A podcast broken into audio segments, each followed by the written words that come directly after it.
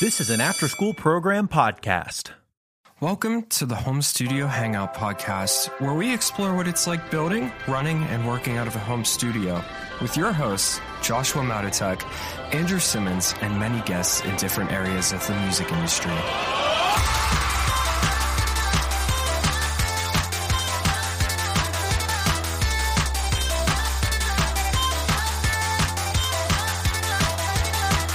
Welcome back to the podcast. Uh, today we have with us my good friend who I have arguably slept in more moving vehicles with than anybody else in my entire life. My good friend from Death Therapy and previously from Becoming the Archetype and from uh, mine and his little side project called The Reverse List, Jason Wisdom.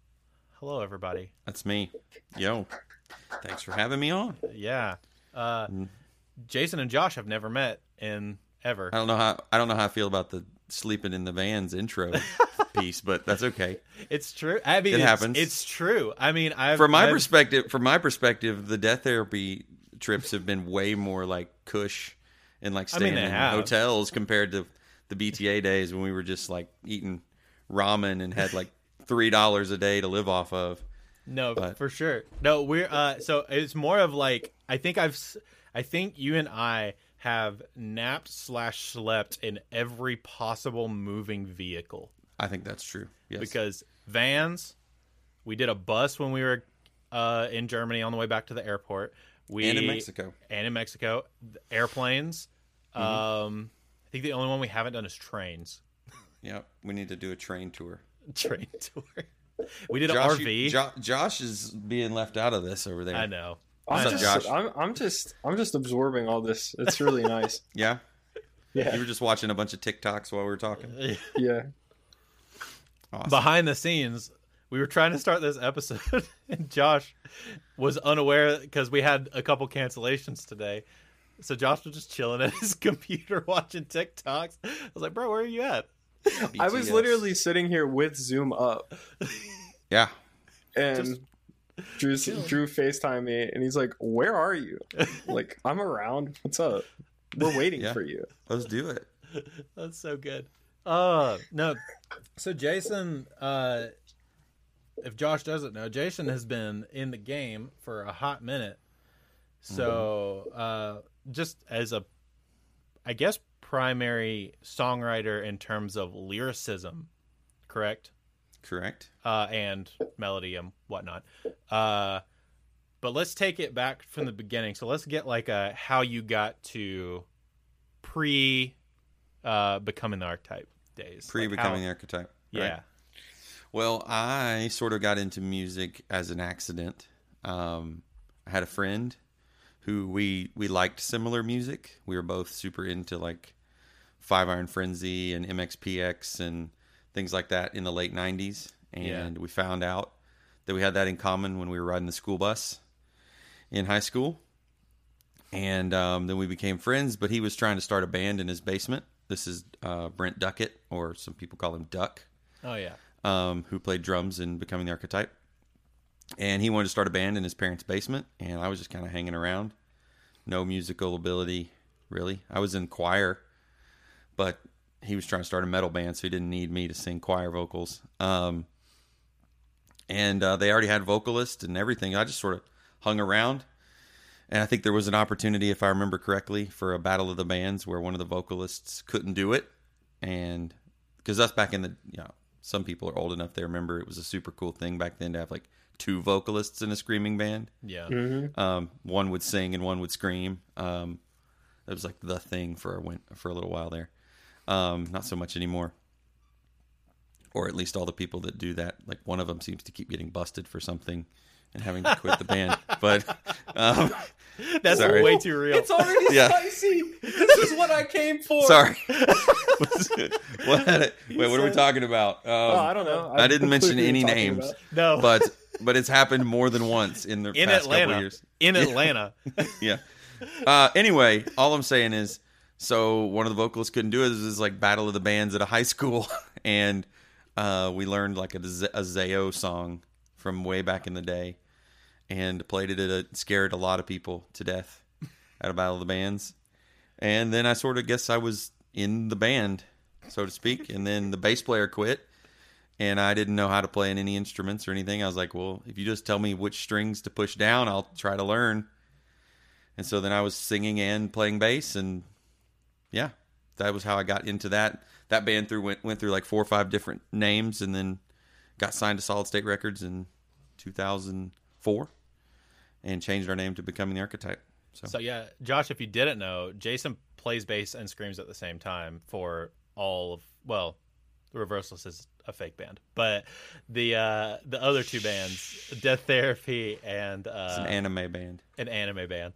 Uh, for Death Therapy and Becoming the Archetype, he screams and sings for Death Therapy and plays bass at the same time. That's crazy. So like that puts uh, for me It's easier whenever- though if you, it's easier to do if you write everything, Oh you yeah, know, because then you can just be like, well, I can't sing and play that, so I'm not going to do it.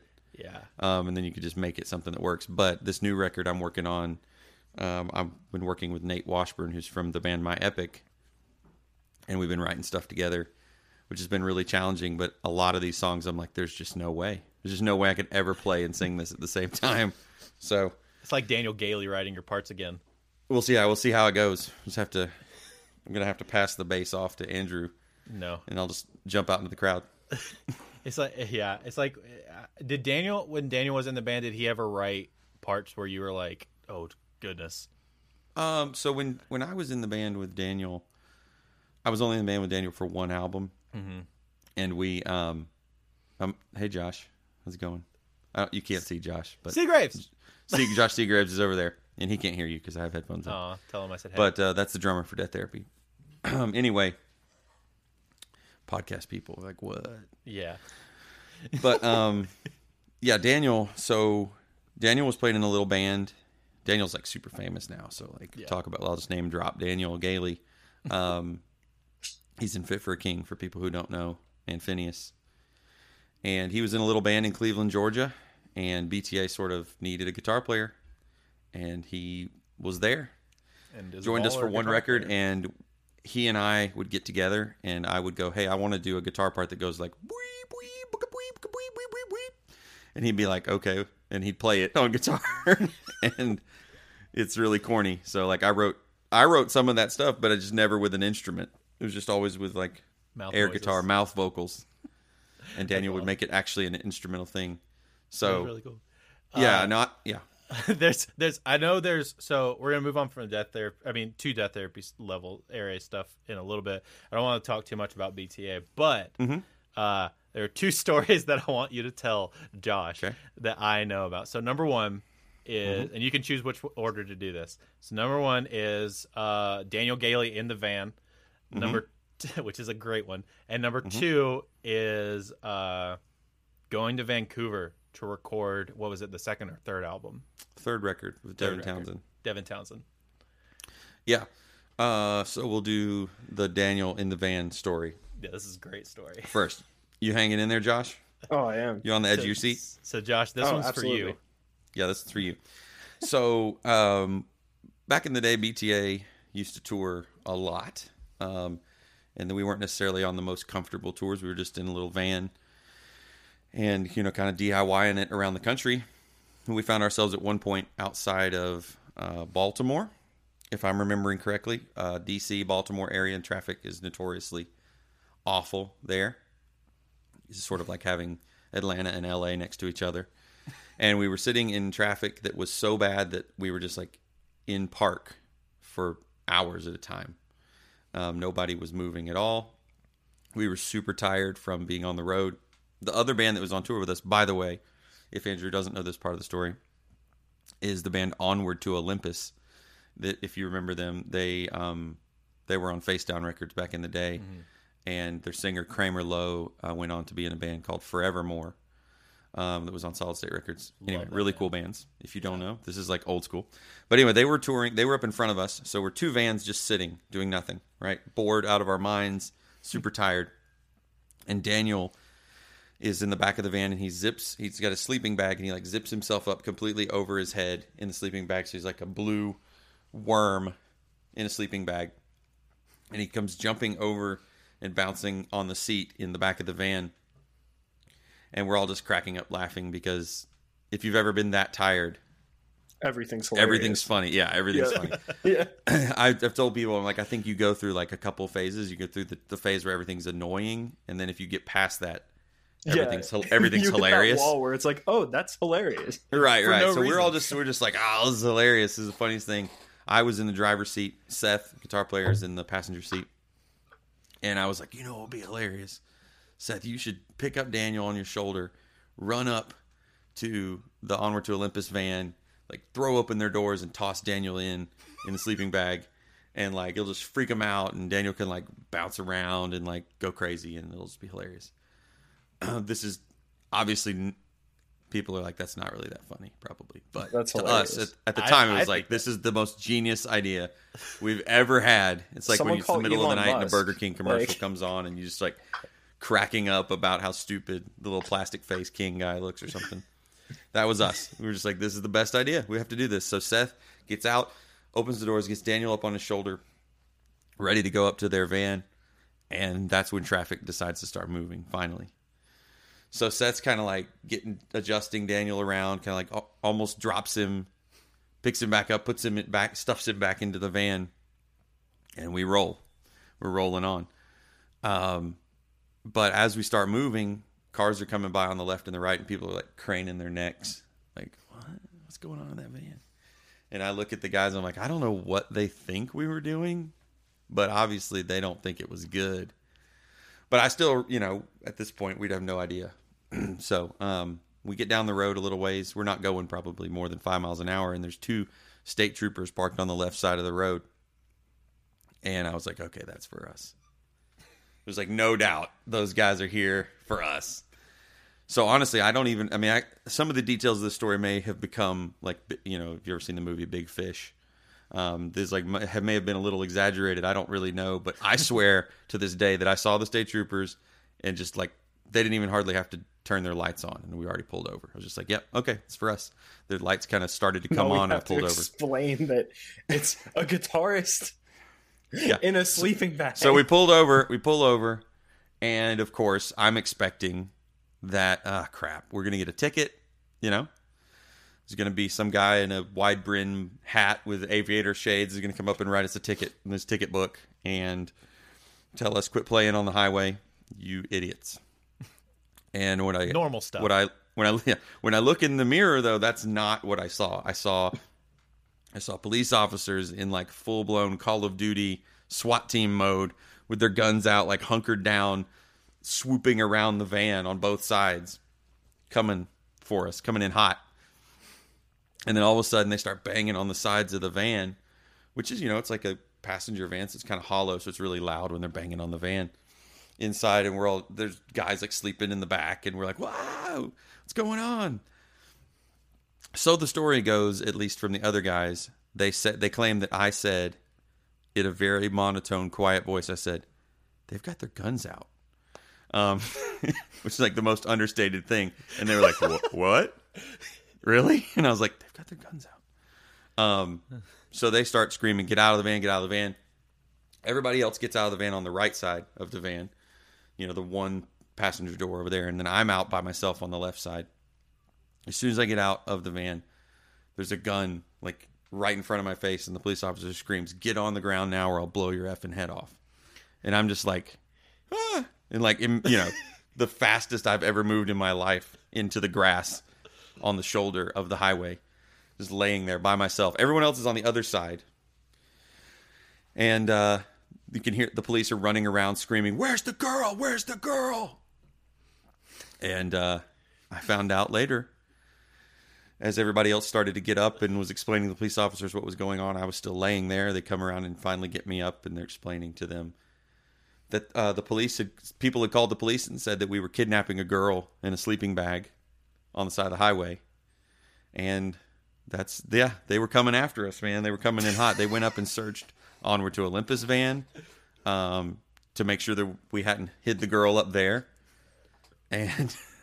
I've told this story, and every time I tell the story, I'm like more and more in shock that none of us had a girlfriend with us on tour. And I'm so grateful because if we had, we'd all gone to jail. You know what I mean? Even if she'd have been like, no, no, just no, it wasn't me. It was, it was Like- Daniel. he was asleep. They'd have been like, nope, nope, you're going to jail. Straight to jail. Wow, Also that's jail. crazy. Yeah. That So legitimately, that is one of the first time you ever told me that. I thought I knew where it was gonna go. You know, he's like, "Oh, they're gonna get pulled over. Haha, that's funny." And Yep. then it escalates. Imme- that's like Well, straight I- to I- eleven. I saw Yeah. it coming that they thought that you were kidnapping somebody, but I I didn't I didn't expect it to be like so violent. yeah, Like, it was I- it like, was I pretty thought- well. And here's the thing. because thing. like the here's nature of the situation, you know, like you would think that they would just Yeah. come up and be like, "Oh, you know, we're doing like a like a wellness check sort of thing," you know, Right. Like, Hey, just I- making sure you guys uh, know you have a tail light out. Um, are there any girls in your van? Uh, you know, yeah, like right. but like, no. I, I didn't expect them to just like pull everybody out and like, oh, I, that's crazy. I guess it makes DC. sense. I mean, you can't really come in like all chill if there's suspicion that they've kidnapped someone. But you know? also, like, I feel like that's rather irresponsible to just like pull up threatening to like kill everybody. if like people are actually hostage, kidnapping yeah. a girl and they have guns and people are starting to shoot, like that's very dangerous for a lot of people. like, good thing you weren't like kidnapping somebody because like a bunch of like random people probably would have died. man, yeah, That's you're probably right. I I would also say it's that. just good that I wasn't kidnapping someone because otherwise, that's horrible. well, I mean, yeah, I mean, we, we wouldn't even know. you. Regardless of what else happens, yeah, it's a good thing you weren't. a terrible person. Full Yeah, I mean, stop. good thing you weren't kidnapping anybody because, like, worst case scenario. yeah, oh, that sounded bad. Uh, Right. like, that's that's like the least of the worries. yeah, Yeah. It's the actual act. Yeah. But I mean, you, you get what I'm saying, though. That's crazy that they just came up like ready Yeah. to kill everybody. super hot. Yeah, they were ready, Yeah. dude. no doubt. Uh, Um, so the other story is it's not really a story like that one is. no, but it's just, a cool. It's just a cool thing. Like yeah. no, Devin to- Townsend doesn't really nowadays doesn't work with anybody. No, there was like a tiny little window of time when Devin Townsend, who he was in the band Strapping Young Lad, that was really successful, did a ton of stuff back in the day. He was like the MC for Ozzfest for a while there. He's like he's like a he's like a legitimate metal personality, superstar like, guy. You know, Devin just- Townsend band. He's done a million things. He was the singer for Steve Vai back in the '90s. Um, he's just he's an all around musical genius kind of guy.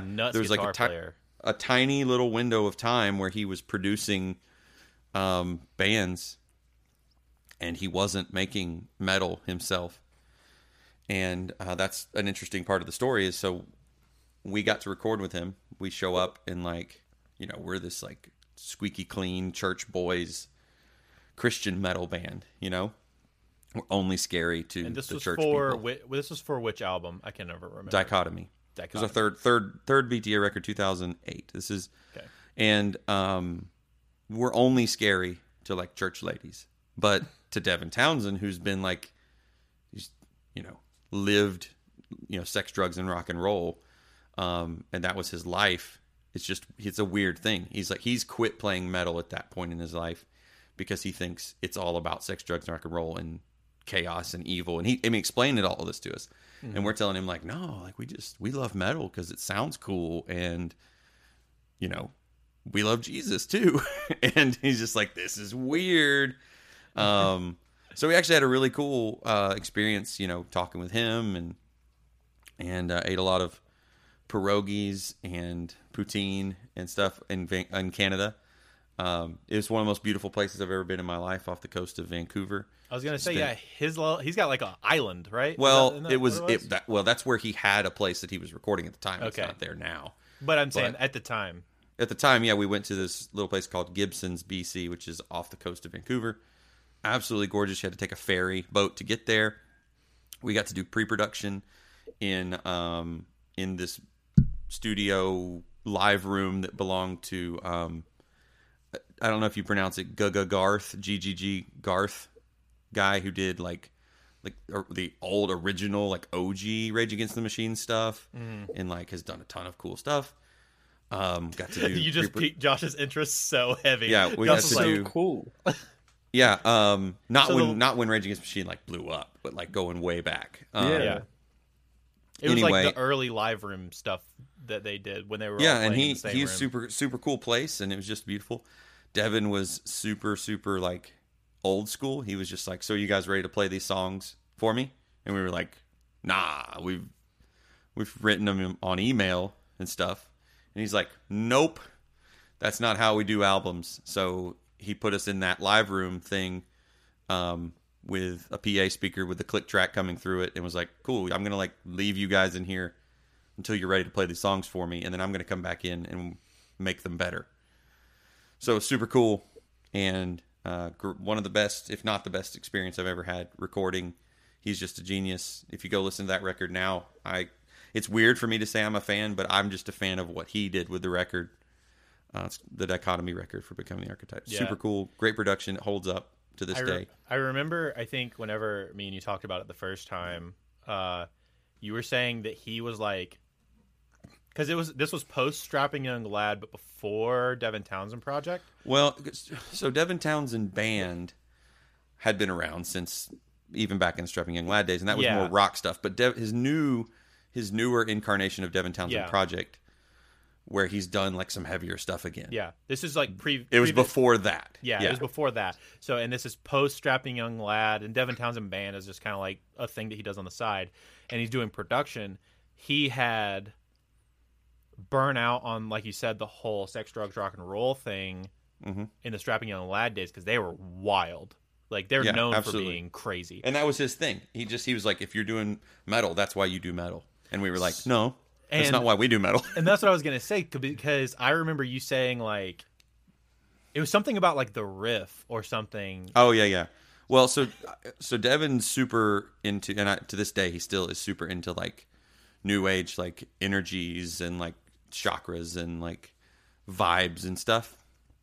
Um, and there was a couple times where we'd be like jamming a riff, and he'd be like, "Here, give me the guitar. I'm gonna uh, let's do it this way instead." And he one time in particular, I remember he grabbed the guitar and he was like, "Okay, let's play it like this," and he changed it, and it was not even it wasn't even that crazy or anything. It's not like he started playing some like demonic chord sounding things. He just was like a a gallopy riff that he changed up, and he almost got like frightened noticeably on his face of the power of the riff and like handed the guitar back to John and like left the room and went to the beach to like meditate.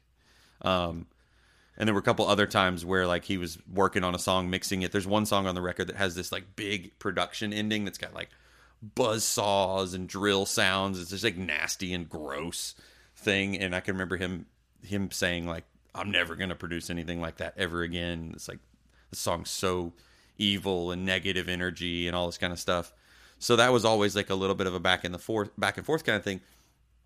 And you know, didn't find out until many many years later that apparently, um, I'm not saying we were the reason, but I think we had a little bit of a hand in him coming back to playing like heavy music. But now, if you listen to everything he's done since then, it's all been like heavy, but with a super like positive twist or like spiritual thing. He So realized. like- I, I yeah. think I would say that he realized with you guys because that was his first instance with this that you can take metal and religion or something spiritual and combine those things in a positive way. in a positive way. I think I think I think that's yeah, that's fair. And he's he's said as much in some like yeah, he's referenced you guys in like interviews Yeah. and stuff as being Yeah. a defining instance of that. yeah, so that's cool. And I'm yeah, definitely um, you know, he's a hero of mine I, to this sure. day. So but yeah, Yeah, that's my Devin Townsend story. Oh, Yeah. and then when we got off the plane, we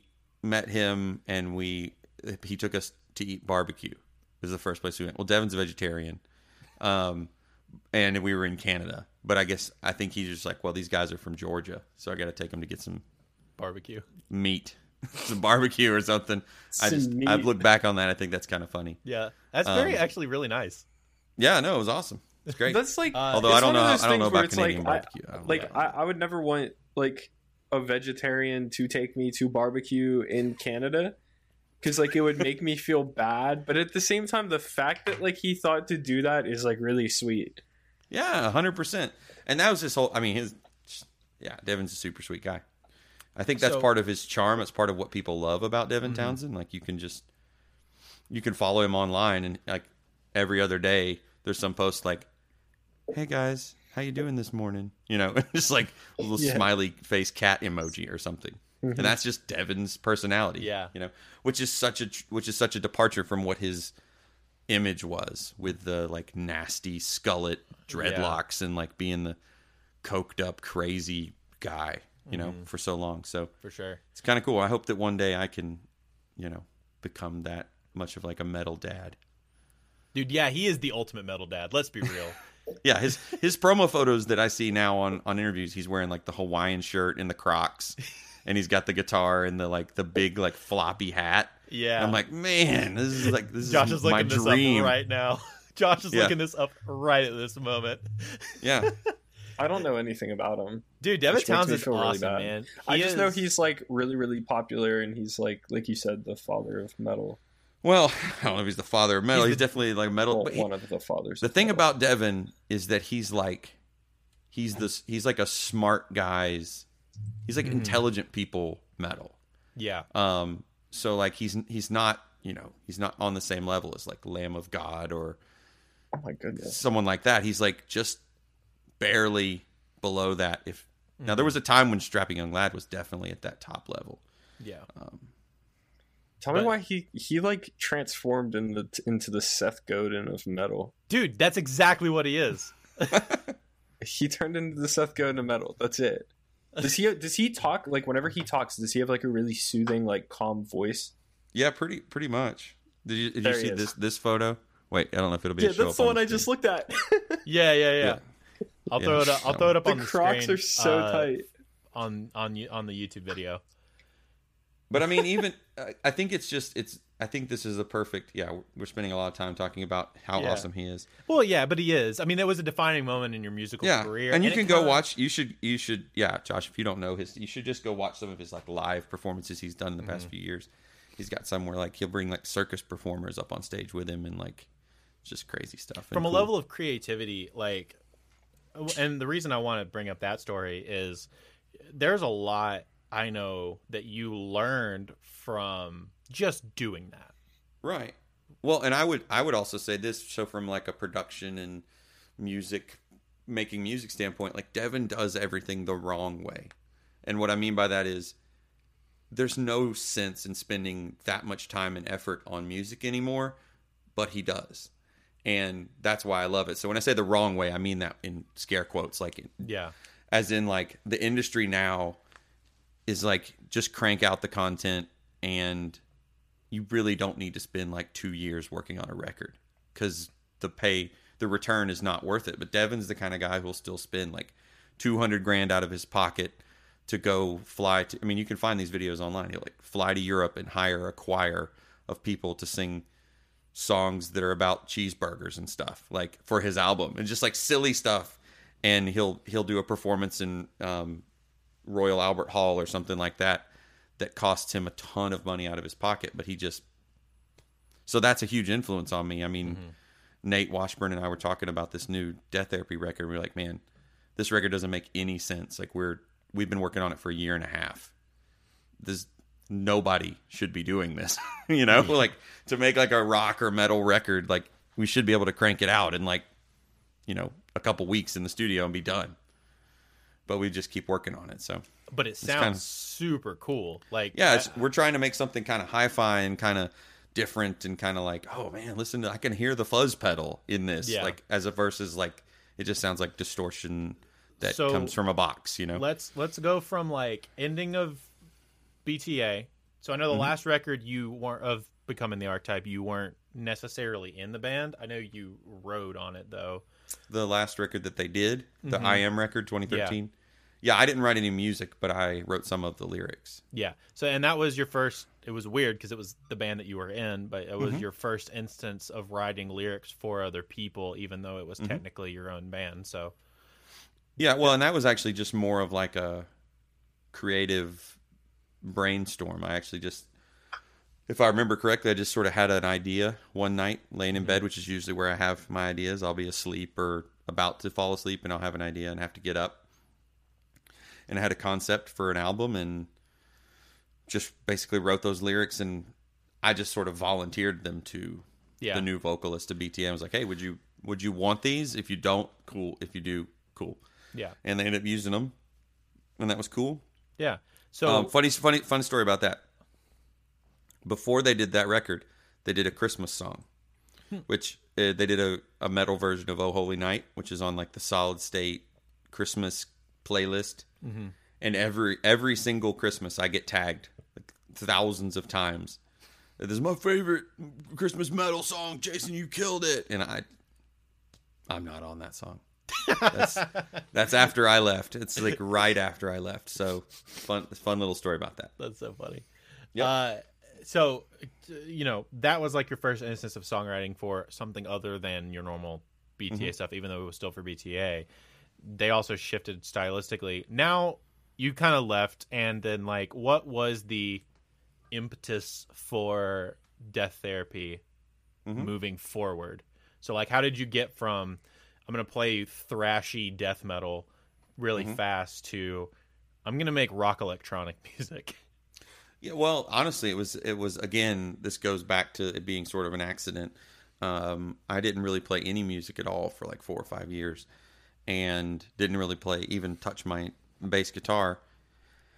And then I, um, I had a teaching job, and I thought I was going to transition from doing a teaching job into working for a nonprofit called RYFO that provides host homes and resources for bands that are on tour. RYFO.org, R Y F O. Yep. Rock Your Face Off is what it stands for. Um, We've used some of those houses on tour. yeah, before. for sure. We've They're stayed at those nice houses people. on tour. And so I was going to work with them as a missionary for that nonprofit organization. And um, I'm a Southern Baptist raised kind of person, so I failed miserably trying to raise money for myself. Um, I just I'm not good at that. So I found myself like, okay, well, what can I do to raise some money? And I was like, what if I write a couple songs? I didn't think it was going to be a band. I was like, well, I don't really want to have to worry about getting a band. I'll just write stuff with my bass guitar and uh, program some drums. And that sort of morphed into a death therapy thing. Um, and I honestly had no idea what it was going to sound like. I was just like, what if I just don't have a plan? What if I just write, you know, stream of consciousness style? So the first death therapy record was kind of written like that. The second record was a little bit more okay, I think I want this to be electronic rock, but with a little bit of metal vibe. And then I realized as I'm writing this new one, I was just like, you know, it's just not metal enough for metalheads. So I'm not really going to try to scratch that itch. And I'm just going to go for what I want to do, which is I just want to make groovy, heavy, dark, alternative rock stuff with the electronic elements and vibe. And so that's what that's where Death Therapy is landing now, and I think that's probably where Death Therapy will stay. Um, and we'll see how it works out. Maybe some people are going to be like super bummed that I'm not screaming all the time, or you know, gurgling into the microphone like a demon. um, but uh, we can we we, still- can do that with the reversalist, and that they'll just Yeah. to go listen to that instead. Well, what I was gonna say is we. So do for all those the that- legs. for those that don't know, I play with Jason uh, in Death Therapy. I play keys for Jason live, Mhm. and we still play plenty. Of, we still play a lot. Honestly, the majority of our set is from the first record Right, right, right, now. Um, Yeah, we still play because the energy's really high and exactly. people know that. And the second record kind of came out.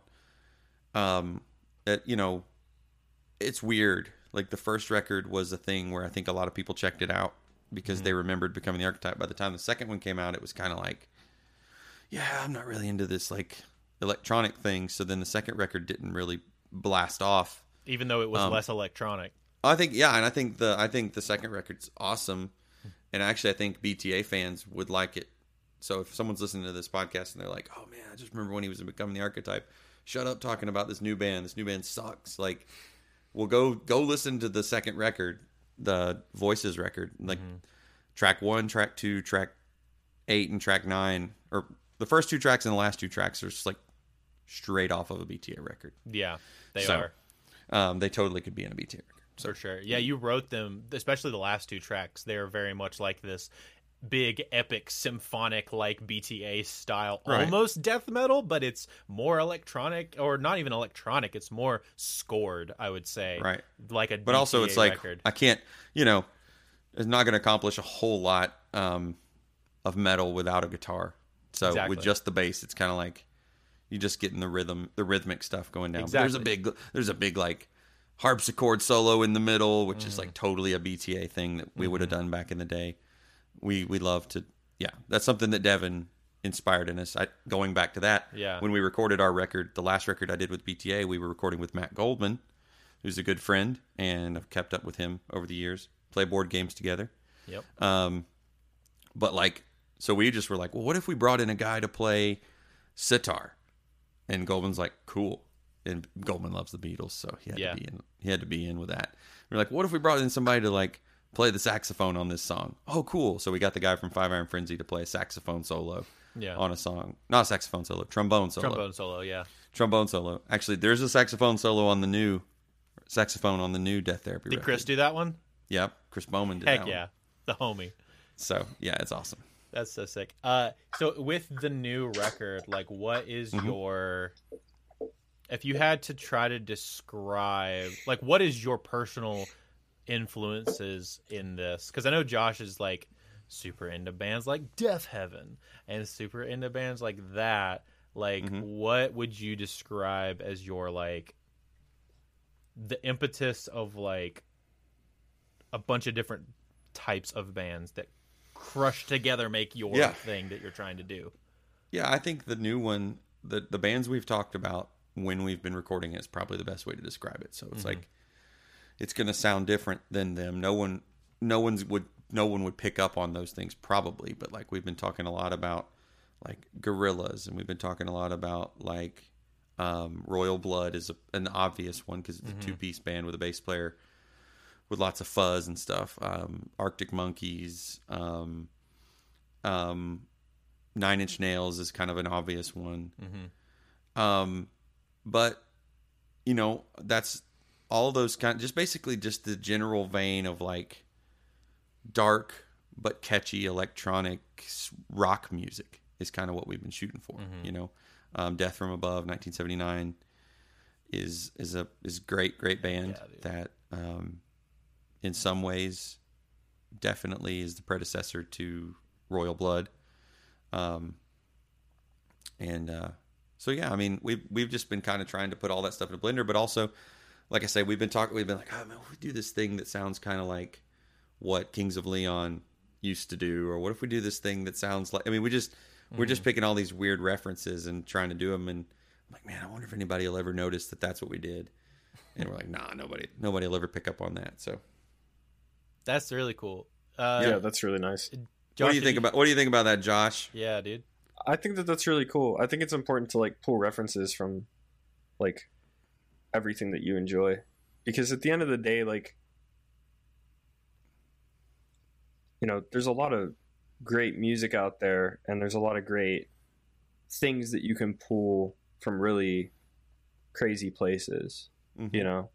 And uh I'm always fascinated by bands who do that like um you know, like Matty Healy is notorious for referencing like old new wave songs and you know different artists that he really enjoyed and kind of like putting them into Yeah. the work because it's also a part of his story. You It know, because like as also shows that- storytellers, the artists that we enjoy are a part of our story. Yeah. And so Yeah, I mean, I, I, think that's really cool. I can remember being like 19, 18, 19 years old, playing in a up and coming metal band, Death, uh, in, in Becoming the Archetype before we were called Becoming the Archetype, and I can remember having this attitude, sort of like we're gonna change everything. We're gonna we're gonna make the most unique music that anyone's ever made, and we're gonna push all the boundaries and you know what I mean? And there was a mm-hmm. time in my life where that's, and maybe that's like, maybe that's totally like a 20 year old energy thing. I don't know. But like, I was just, I, I'm going to, I'm going to revolutionize the music industry with this. I'm to like, not only am I to change the music, but like, I'm to make this new blend. Like we thought we were cool. We're like, we're to put Christian lyrics over like metal. And of course, everybody was already doing that but we thought, you know, we were like two years behind. Yeah. Um, which is totally Andrew and I've joked about this before. Like I've been putting out these records that are sort of like with Death Therapy that sort of have this like '90s industrial vibe, You've been doing but this with for the with the metal. And like now I'm watching all these other bands come up that are huge, and they're doing it, and I'm like, wait, I'm doing this too. Do You've I not get and- any credit? Like, you've literally been doing it for like three years longer than everybody Right. else. That's But- hilarious to yeah me. it's it's starting to become kind of a thing and so now i'm i guess what i'm getting at is that's literally a perfect way of describing with this new record i'm sort of like i'm a lot more mature in the way i'm looking at stuff i'm like why don't i just write stuff that sounds like what i like you know? Um Yeah, and there's no there's no the harm in that. number one i mean no one's gonna recreate the wheel. Mm-hmm. um secondly like if it's i mean so a band uh, for example i think andrew and i've talked about this before too like um, whether you like them or not, a band like the 1975 is a perfect example of someone who every time you hear one of their songs, or at least every time I hear one of their songs, I go, "Wait a second, I've heard this before somewhere," but then I can't quite put my finger on it. So it's not like they're straight ripping anybody, but they just pull together the influences that Yeah, they have Like, in a really um, creative way so that it feels familiar and it feels like a warm blanket, but it also is new. You know? Yeah, like their song "Give Yourself a Try." Uh, I don't know. I might be thinking way too deeply into this, but the lead guitar in that song is very upfront and it's very annoying. It sounds like an amp sim without a cab IR after it. It's just ear Mhm. piercing, right? And uh, it goes like throughout the whole song. Like it never takes a break. And so when that song dropped, everybody was talking about how much they hate that guitar. But that's like a really iconic riff because it's the exact same guitar part that's in Disorder by uh, Joy Division. Ah, there you go. It's the exact same thing. And like uh I don't Matt- know. I think like things like that are cool. Like you don't have to reinvent the wheel. Like, Right. you know, sometimes it's about introducing a new audience to things that they've missed out on. Yeah, because Yeah. I'd never, I had never listened to Joy Division, and I didn't even know about that until Josh was like, "Yo, Matty Healy loves Joy Division. Obviously, look at this 1975 song versus look at this Joy Division song, and you play them right next to each other, and even like the first, big, the, it's similar enough that you're like, he obviously like is influenced by Like this they did that on purpose. on purpose, but it's like the same structure and everything. It's Yeah. so cool. Like Yeah. he's a huge Fleetwood Mac fan, and like you you could tell that Roadkill is definitely like his take on an old Fleetwood Mac song. hmm you know and like uh he hired one of his like favorite producers from his childhood he hit him up to license one of his songs so he could use samples and the guy was like no like i'll just make you new samples and so like Yeah. he sent him all this stuff it was some like indie garage producer like you know and their latest record is super strange because a lot of it is like garage and you know Mhm. stuff that we don't get as americans but It's if you're from the UK uk thing. it's very nostalgic hmm and Right. um you know i think that things like that are interesting because all of the gen z kids that are going to their concerts like they they more than likely didn't grow up with that kind of music you know Right. so it's cool that he's just like doing it for the art of doing yeah, it I mean, and yeah, I. This is a whole nother rabbit trail, but like you know, a lot. I feel like a lot of people love to crap on, you know, whoever's popular or whatever. That's just kind of a thing that people do. Um, you know, Nickelback or Creed or whoever is like the classic examples of people just crapping all over Recently, Billie Eilish. but like I'm specifically thinking of bands that have like you know guitar heavy Mhm. songs and stuff. And to me, I'm like, man, I just I love guitar music. I grew up on guitar music. Grew up in the 80s and 90s. And so if there's a band like the 1975, if there's a band like Ghost, who's another band that everybody craps on, like I'm just like, yeah, or Five Finger Death Punch even, or Alter Bridge or whoever you want to talk about. I'm like, dude, but they're playing riffs. I love riffs. I love guitar parts. I I, I, want the um, if Post Malone is doing this thing now where he's like totally revealing that he grew up as like a you know a 90s alternative kid but then you know took a sidetrack into like hip hop and now he's like coming back around to like hey let me just jam Nirvana songs and Alice in Chain songs well that to me there's people out there like this is so dumb I you know they crap all over. I'm like dude he's introducing An a whole new generation of people Yeah. to amazing music. What if what if it spurs like what if instead of crapping on it, what if we lifted it up and we we got this whole new like rock revival that could come around? So that's the thing, you know. MGK released that record, which personally I don't think was that great, but it's huge. Mm-hmm. Right. And it's like, wow, like all of a sudden pop punk's on the radio again from one record. Or Miley is now doing the whole 80s Right. rock thing and Yeah, pop rock I'm- thing. I'm And way- it's like, I'm way into that. Even so, I guess what I'm saying is like, okay, maybe it's not my favorite thing, but I'm super glad they're doing it because if I could flip on the radio and hear, you know, in ten years' time from now, there's some new people writing like you mentioned Fleetwood Mac. I'm like, nobody's writing music like that anymore. That music's so great. I mean, there are people writing music like that, but I just mean like on the at the time, or this is a silly example, but Nate and I were talking about this. We were like, you know, um, I just forget Phil Collins. Phil Collins, like you know, most famous, like you know, the drum fill, like in the air tonight, right? I was like, nobody's writing stuff like that now. That song was like the biggest song when it happened on the radio, but like it takes like seven minutes before the beat drops in. Like nobody writes music like that anymore. You know, mm-mm. how cool would it be though if a lot of people could like start to love that kind of thing? Or I don't know, there's a Pink Floyd songs that take like eight minutes to get to the climax or whatever. That's some of my favorite stuff, and I guess you know, I don't know. well, that's like, it's dad uh, rock, I guess, at this point. But I think it'd be cool if it could just become rock again. yeah. Yeah. Like being like really into pop music, it's like songs for me. Like I love when songs are only two and a half minutes long because like it's interesting, like the art of saying as much as you can in a short period of time. True, Like, true. you know, like Mark Twain would have written a short book if he had the time. Mhm. And uh so like that that that always really interests me, but I love that Bring Me they started putting out songs that are almost 5 minutes long.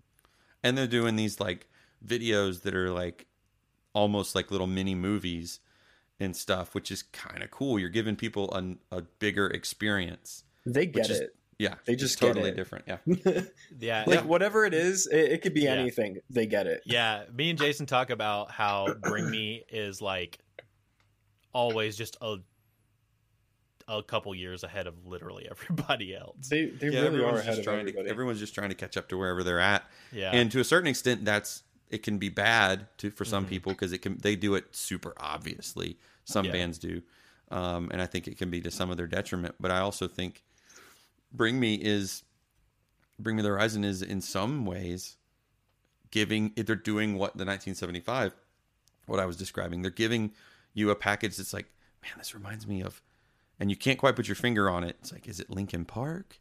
Is it like what is it that it sounds like? You know what I mean? But I love it. It's it's got that it's it's catchy, it's radio friendly, but it's heavy and it's gritty and it's different, and it all it all just works. Um, yeah.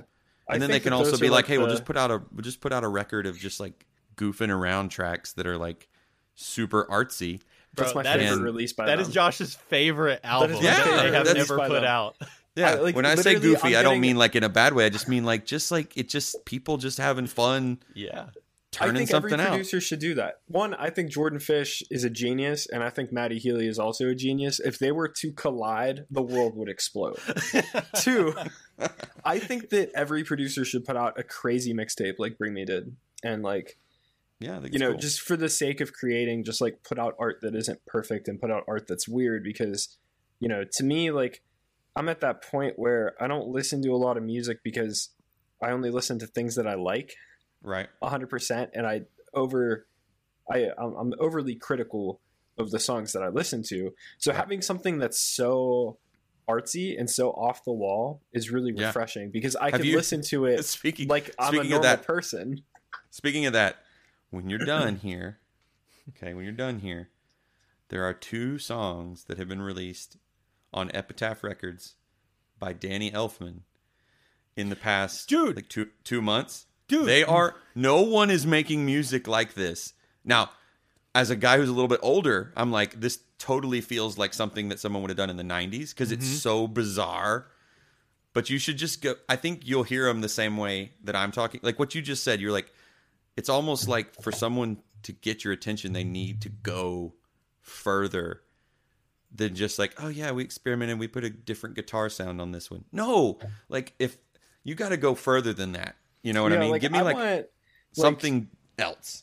I, I want it to sound like an anime intro, and but then at the Yeah. same time, it needs to sound like Chelsea Grin. Like there's no in between here. We need the weirdest stuff that we could possibly create. So then that way, I am so hyper focused on the composition that I don't pay attention to how bad the snare sounds. Yeah, yeah, yeah. Like that's what I need. Uh, the other thing, so me and uh, Joe, you know, yeah, I think you've you've t- we've talked about Joe before, Josh. Joe from uh, Get Good Drums. Oh yeah, yeah, he was the one that turned me on to that Danny Elfman stuff. It's crazy. It's Interesting. Wild. It's it's weird. I mean, it, it definitely feels like almost like you're listening to a weird horror movie soundtrack at mm-hmm. times. listen to that's- Code that's what Danny Elfman does. But Yeah. then it's also it's like there's a band playing it, and there's like the videos is the whole experience. Mm-hmm. Um, it's to me, it's like Danny Elfman's like in his 60s. The guys in Bring Me in the Horizon are not in their 60s, but there's like a there's a to me there's like a similar energy like that mm-hmm. they're tapping into, which is just when I hear the Danny Elf, especially his, his latest one, which is called Sorry, his second one that he put out. The first one is called Happy. The second one's called Sorry. But like the second one is like it's just such a raw. It's almost like he just, uh, for lack of a better way of putting it, it's almost like he just got super wasted and just wrote down a bunch of ideas and then tracked them. In there's something about like nobody does that now because it's Yeah, so like, easy. uh, like, Well, no, like not not whenever- nobody, not nobody does that. There are people doing. I mean, I think hip hop a lot of times has guys that do that, Mm-hmm. and that's a lot of people love that like raw energy that they come with because they just like smoke a bunch and then lay down whatever comes out of their mouth, you know. Mm-hmm.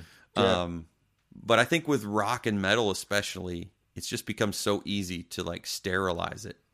Yeah, um, I mean that's and all make it perfect. And I feel like a lot of times, like people are afraid of it being too different, and I don't understand why. Because everything sounds the same, so why wouldn't you Right. want to make it interesting? Like Code Orange blew up because they were like, "Nah, we're gonna do this," and it Yeah. worked. And then they brought in all the '90s vibes, and it's just like, Then they ripped off Death Therapy, and uh, yeah, that's the one Yeah, of those where's- band. That's one of those bands where me and yeah. When are they going to give me that? When are they going to give me that head bo- head nod? Yeah, Hat tip, right. Hat tip, death therapy. They never heard of me. That's Yeah, that's they fine. am. They're they're just creative people. No, if they the- take us on tour, that'd be amazing. true. I'm trying to do that. No, the I'll figure uh, out where they what I was live, and I'll gonna go knock on their door for you. what I was gonna say is, uh, so when you're when you're looking at like that level of creativity, um, and pushing, you're not really pushing the boundaries necessarily, but you're just like combining things in a really weird way. I think Josh would like to know this too. As a songwriter for those things, what is your kind of approach for lyric writing and melody writing for those types of songs?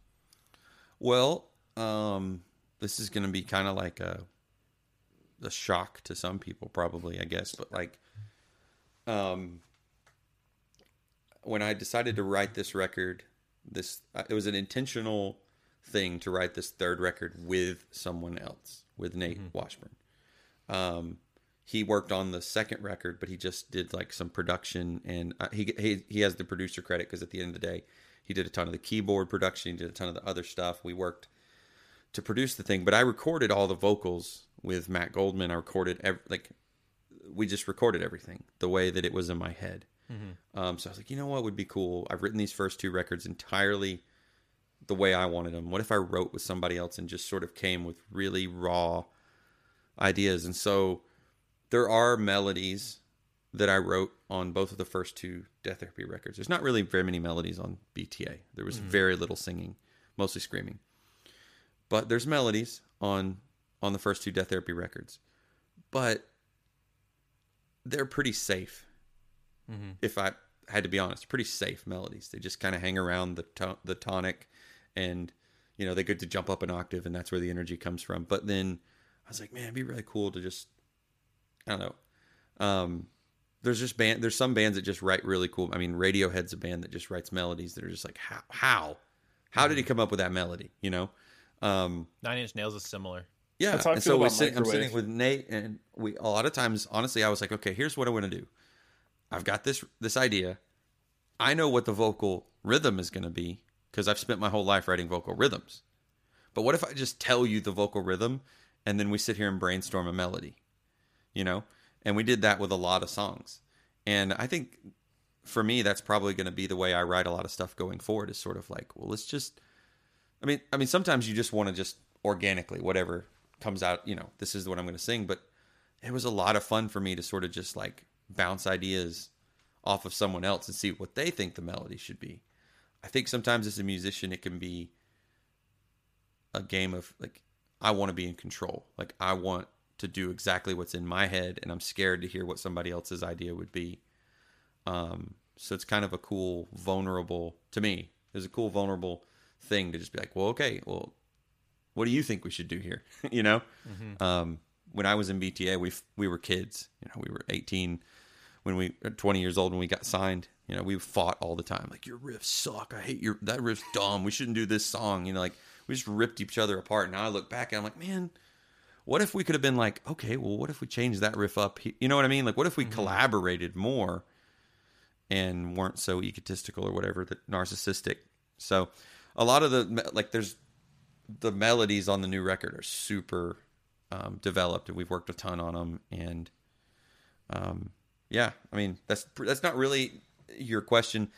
Um, so like, there are some there's one song on this record which I, I don't think you've got to hear a, a, rough mix of this one. I'll send it to you later. So. But it almost sounds like a soundtrack to like a Guy Ritchie, like um like a Jason Statham movie. Yeah. It's like super like soundtracky, like weird. It's got all these like horns. It's the one that Chris Bowman played on. Oh yeah. Super super weird track. And we were like, man, is this going to be an instrumental? I was like, no, I got to write some vocals to this. Um, I think I even might have sent it to you at one point when it was an instrumental. I was like, I don't know. No, no, it was a different song. But anyway, I was like, I got to write some vocals. And so that with that, dude, I just literally just threw spaghetti at the wall to see what would work. Like, just went into the vocal booth and just recorded. I was like, well, what if I do this like spoken word poetry over this part? And then what if I yell at this part? And what if I Yeah. So I think maybe sometimes people are scared to try stuff and then it might suck. I know when I was when I was 20 years old in the studio, I wouldn't even let the other guys in the band in the room when I was recording vocals. And that was for screaming vocals. Yeah. Like no pitch involved, no auto tune. And I was like, no, I don't want anyone to hear this until it's done because I'm so self conscious about what if I suck. Mm-hmm. And now I'm just like, all right, Nate, just turn it on and let's see what happens. Like, you know. And a lot of times he's just laughing at me and I'm laughing at myself. Like, okay, yeah, that yeah. was really lame. It sounded I like love, Cookie Monster. Let's not do that. So. Well, it helps that Nate is kind of he's such a fun dude to like hang around, and he's so funny. No, he's and, a slave master. And he's like, the worst. No, from and from like a producer perspective, like it's being like having to vocal produce. That is like a huge part of you know having that connection with the person that you're working with, yeah. feeling that comfortability, and being able to like you you and him for because Nate's not much older than me. Uh, he's not that much older than me. Uh, and he he's like eighty three. to but well, like yeah, 83. basically. I mean, this is super old. The dude, the no, the dude. No, he's is, like he's like early thirties, right? Yeah, but he's like an old soul. Mm. Like he is very mm. much.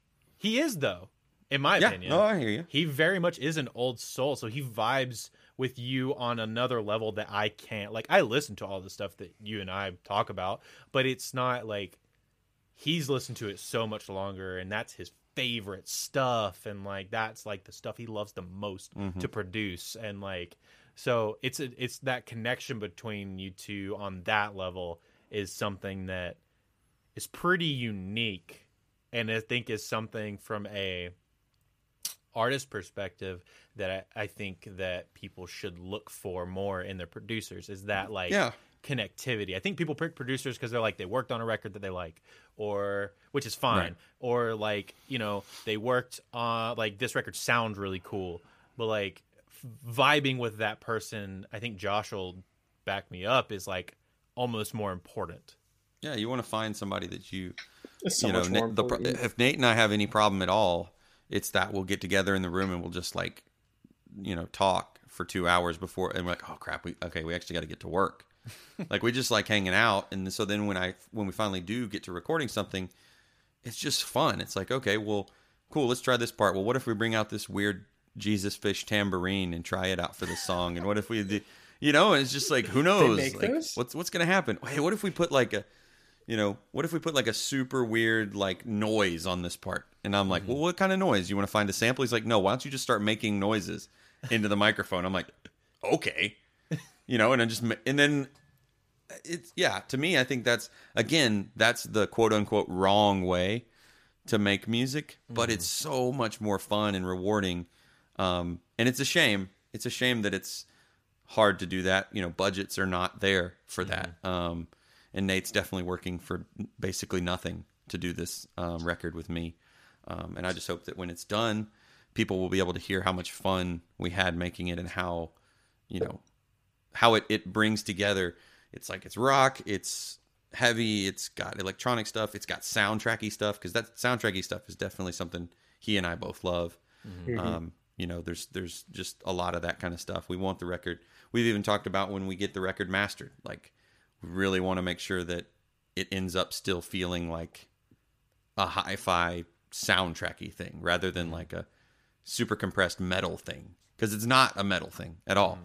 Um, so, yeah, that approach is super different. I think for anybody in the, because I mean you're still with solid state, so Right. anybody on in that solid state records, rise records, face down, epitaph kind of world.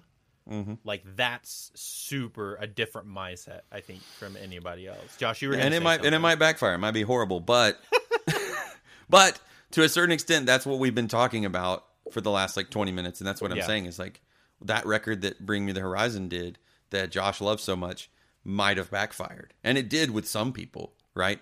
But it also landed a super huge blow for a lot of people. You know what I mean? It was like the strongest punch for a lot of people. So I, you know, I used to read a lot of C.S. Lewis and stuff because I grew up Christian kid doing that kind of thing, and I can remember when I got to be in like got to be in college, Bible college. People were like, "Well, you know, C.S. Lewis, like he he believes the wrong stuff about this or that." And I'm like, okay, but like I'm glad that he was trying stuff. You know what I mean? I'm glad that he, you know what I mean? It's Yeah.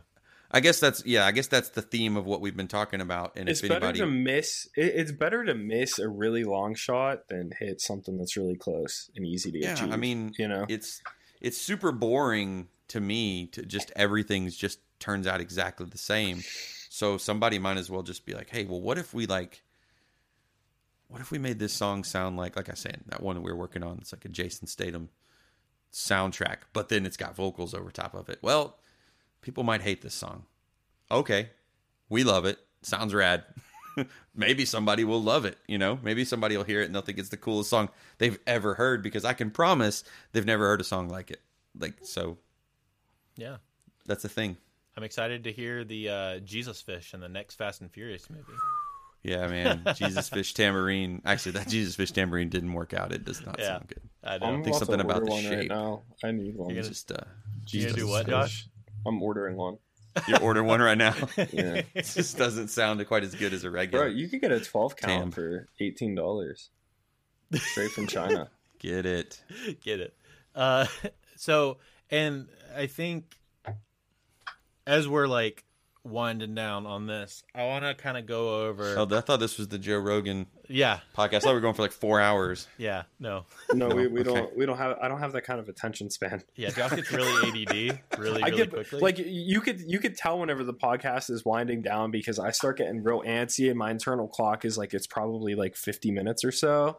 And Yeah, I think Yeah. that's that's you're about right. Um, I want to I want to kind of give you a chance to give some shouts to some records that majorly influenced you. Mhm. So like give us like five records that like changed your view or and maybe something that you learned from them. Mm. Records that changed my view. Um. Well, when I was, I mentioned this earlier. When I was growing up, I grew up in church, and in youth group, one time I discovered that there was such a thing as Christian rock music, and I didn't know what it was. I didn't know that oh, it existed. So I discovered this band called MXPX, and they had a record called Slowly Going the Way of the Buffalo. Now, that's not necessarily the one that everybody points to. A lot of people point to Life in General, Yeah. which is like a seminal record. But to me, That's- Slowly that's Going the Way of the. Buffalo is like a perfect pop punk record. It's just like it's perfect. Every song, there's no skip, there's no tracks to skip. It's just perfect.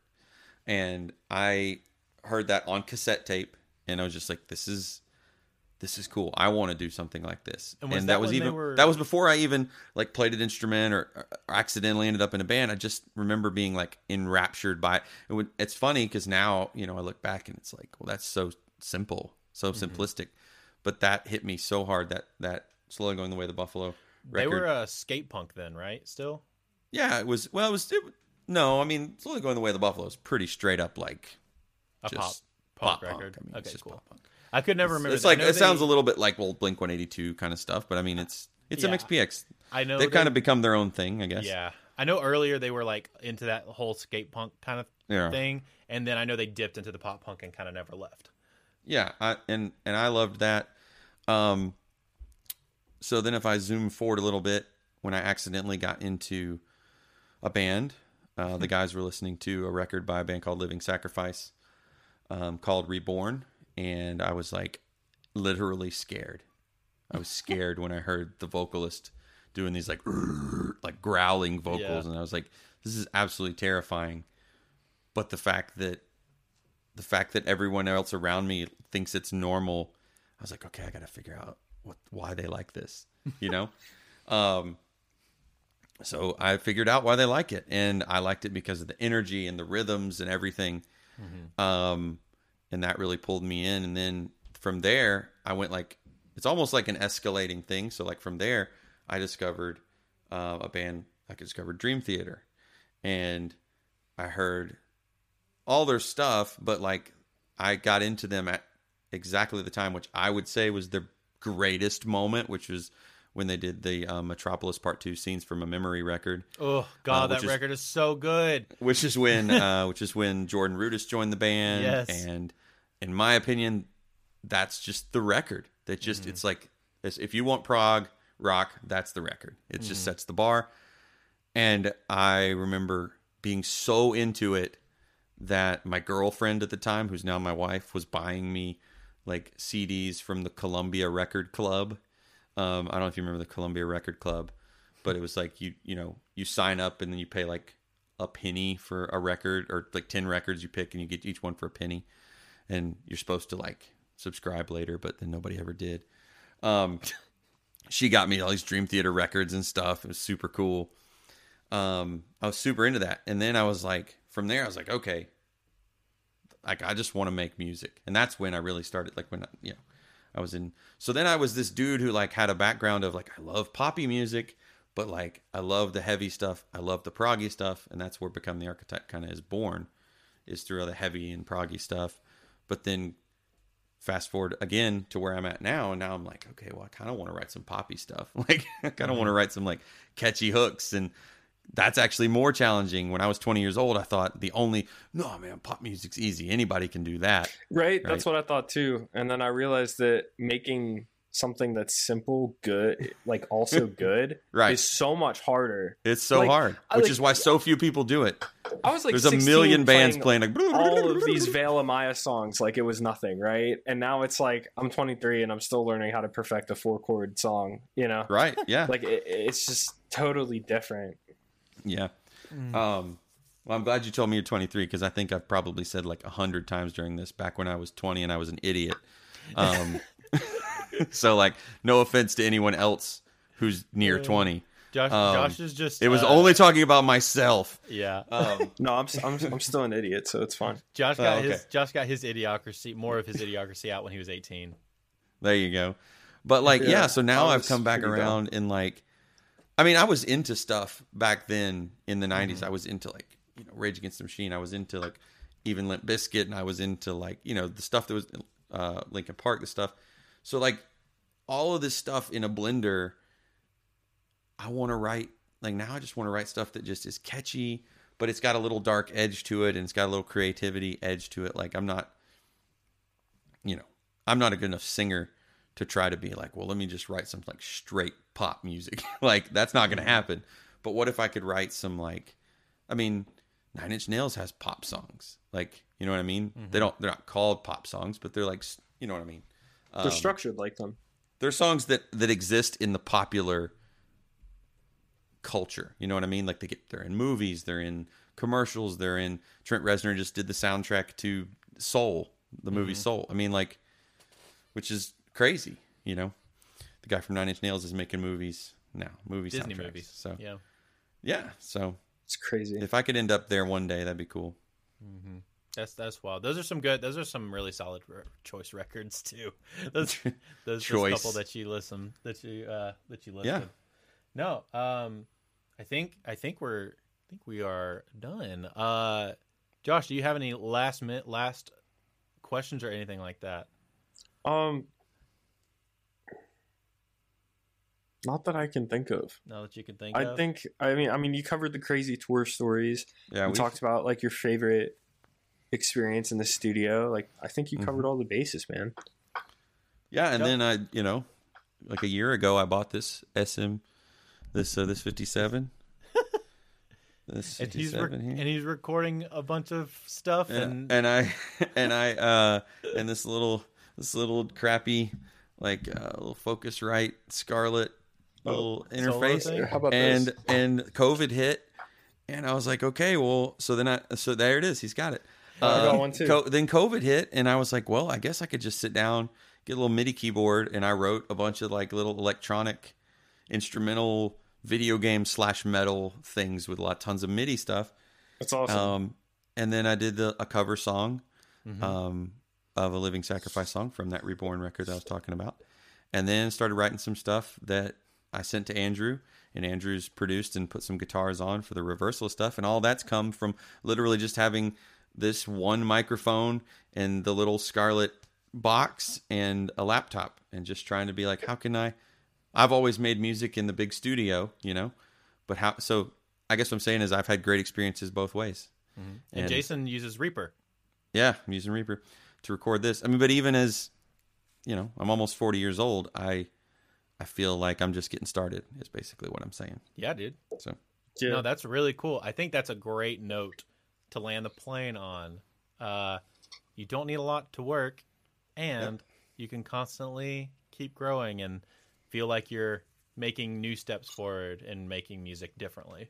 I think Totally. that's that's a pretty cool little little nugget of wisdom for everybody. Uh, thank you for hanging out, Jason. Thanks for coming. yeah, thank you so much, man. It was really Yep, nice thank meeting you you, guys. and uh, awesome. Hearing your story. Yeah, Yep. dude. Uh, thanks for hanging out, guys. Uh, see you next time. The end. And that's it for this episode of the Home Studio Hangout podcast. Thank you so much for listening. Uh, please check us out on your favorite podcasting platform. Leave a review, it helps the show so much. Uh, kind of get out there for new people to find. Uh, if you want to watch this, if you aren't already, uh, check us out on YouTube by searching Home Studio Hangout. Uh, and thank you so much again for giving us your time and your attention. And remember, keep on creating.